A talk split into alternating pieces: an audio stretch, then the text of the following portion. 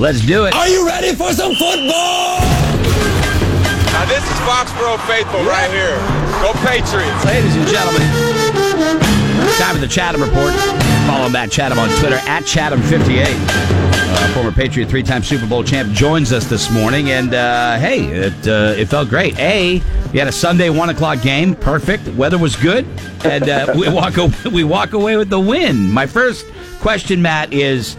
Uh, the defense got noticed, right? This is a this is a, a bit of a change from last year. It felt like a, a much more uh, effective defense this year.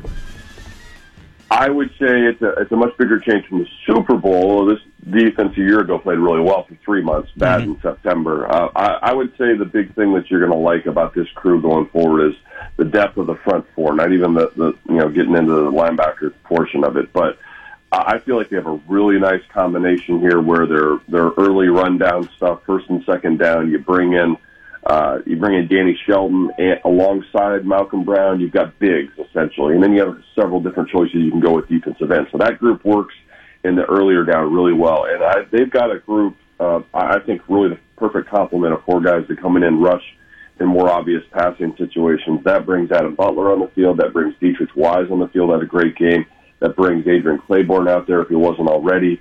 Um, it's just sort of a two wave kind of thing that they didn't have a year ago. They just didn't have that kind of depth and they didn't have the, the diversity of body types like the giant 350 guy like Danny Shelton and then some of the more lift pass rushers that come in later. So it's just, I think eh, they're better players, quite frankly. So I think uh, they'll be able to better survive sort of the long season. Injuries will happen, but there's depth there. Yeah, the TV guys made a big deal about you know it was more of it, it felt like it had more of Belichick's thumbprint in the absence of Matt uh, Patricia uh, on the defense this year. You agree with that?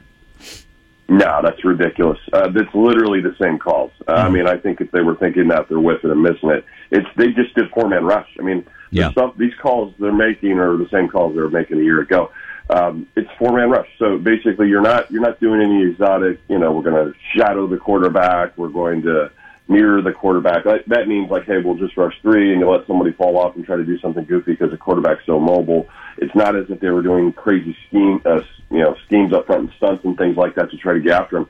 It was just the four people rushing better, and yeah. you know, and, and again, it's literally a year ago. You could have grabbed the call sheet and it would say you know, I can't tell you the call, but a basic front, basic coverage, and that's it. And that's what it was. Again, they just ran them a lot better. Overall impressions of the game, I mean, as a whole, how do you feel about it?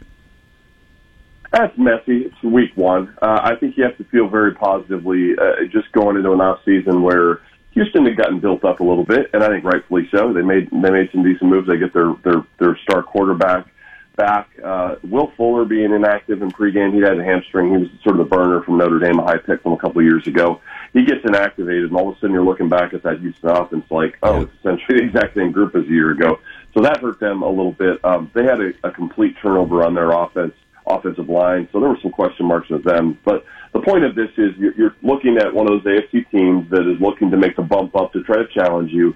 And I, I think, you know, deep into the fourth quarter, there was more than a two score gap between these teams, and that's with the Patriots giving the ball over twice backed right. up. You know, the, the, the muff punt thing and the, the tip pass interception on the near their own goal line. So that's sort of two freebies that the mm-hmm. offense gave away, and uh, it was still, you know, a pretty comfortable win. So you have to feel good about that, knowing that they were sloppy and still decidedly out in front of someone who, you know, may be a competitor as we get into December and all that. Former Patriot Matt Chatham on the phone. Let's go ahead, Kelly. Yeah, only a seven point win, but it never felt like we were in danger of, of losing that game. Was there anything you saw that surprised you or concerned you, Matt, from the Pats' perspective? I, I don't know about concern, but surprise. I mean, I think there were a lot of wrinkles to this game that, you know, after working the preseason for the radio stuff, you kind of get to know the squad. You kind of have some guesses on where it's going to go. Marcus Cannon coming out and started was a surprise. We haven't seen him play a live snap the entire preseason. And I say that Adrian Waddle came in and, and subbed for him and finished out most of the game.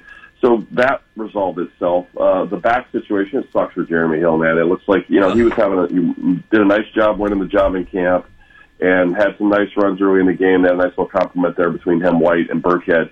And then, you know, on a, on a, on a Gronk's fumble there after the big pass, he's just trying to make a tackle. And James Develin, he's, he's trying to make a tackle too, but dives through his legs.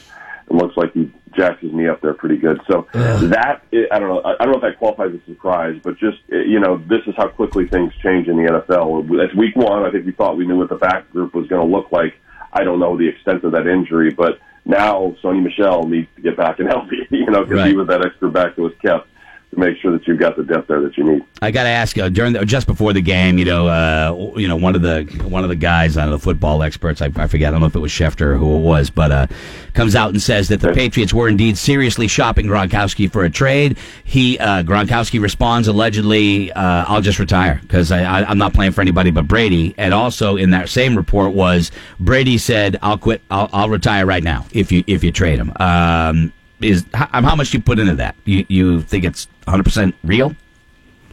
I feel like we've already heard this stuff. I, I clicked on the, the the rap sheet, whatever video that he did on NFL Media, and I get the sense they just keep drumming this thing back up. I agree. We know that Gronk was we we, we know that Gronk was shot. That was like a May story, and he, why wouldn't he be? He wasn't in camp, and he was he was you know contemplating retirement. Yeah. And they didn't know until later in the summer if he was going to retire or not.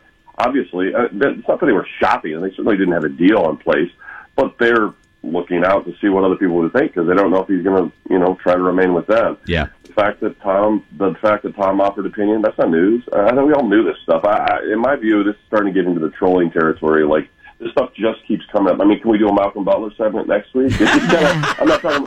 I, mean, I'm not. I'm, I'm not. I'm not talking about you guys. No, I know. Saying, like, I know. I, it's it's, pre, it's pregame of week one, and it's like, good God, people, let it go. I- mean, I- yeah, it's was- never gonna I think end. especially after the way he answered the question in the press conference, he's like, "Stop! I'm, I'm going to finish my career here. I'm not playing for." And, and like, boom, that should be the stamp that closes the door on it, and it should be. We should move on. Yeah, you know.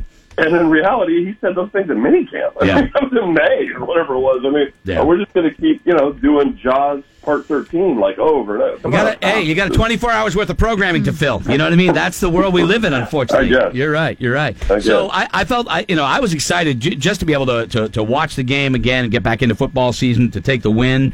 Uh, I'm glad I'm not a Buffalo Bills fan. Oh my gosh! Oof. Wow, Oof. that hurt. Good Lord. It wasn't even. It was does. halftime, Kelly Brown, and somebody Listen- took their logo and flipped the Buffalo upside down with a They gunshot just wound made in the it. playoffs last year, but I, I will have you know I took Baltimore giving up the points yesterday. So Yeah. Wow. Made that call. Crazy. So uh, next week we move on. What's the uh, what What's the prediction for next week? Do we have one for next week yet?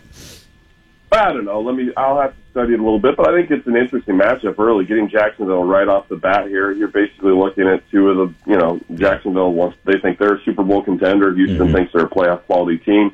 You get two of them quick. Uh, I don't know. I, I, one of the things that jumped out to me is, you know, Jalen Ramsey's been talking all off season.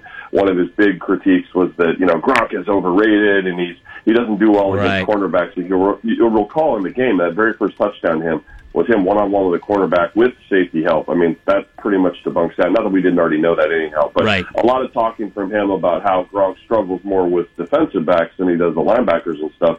I mean, look at all the big plays yesterday. It's against safeties and, and corners. I, I don't know what that guy's talking about. So, I mean, hopefully, it does, I, I'm sure they'll Jacksonville may build it up. New England will try to tamp it down, but Yeah. that makes this a little more interesting. Gronk looked like the greatest tight end ever again yesterday, and and it kind of you know dovetails right into this game with the team that appears to like to talk. So we'll I, see. I like I like it when people get uh, served big glasses of shut the hell up. I'm a big fan of that. so, all right, brother. Well, we look forward to Right. talking to you coming up. It's a 425 game next week, so we'll talk to you a week from today, Matt. Appreciate the perspective as always, buddy.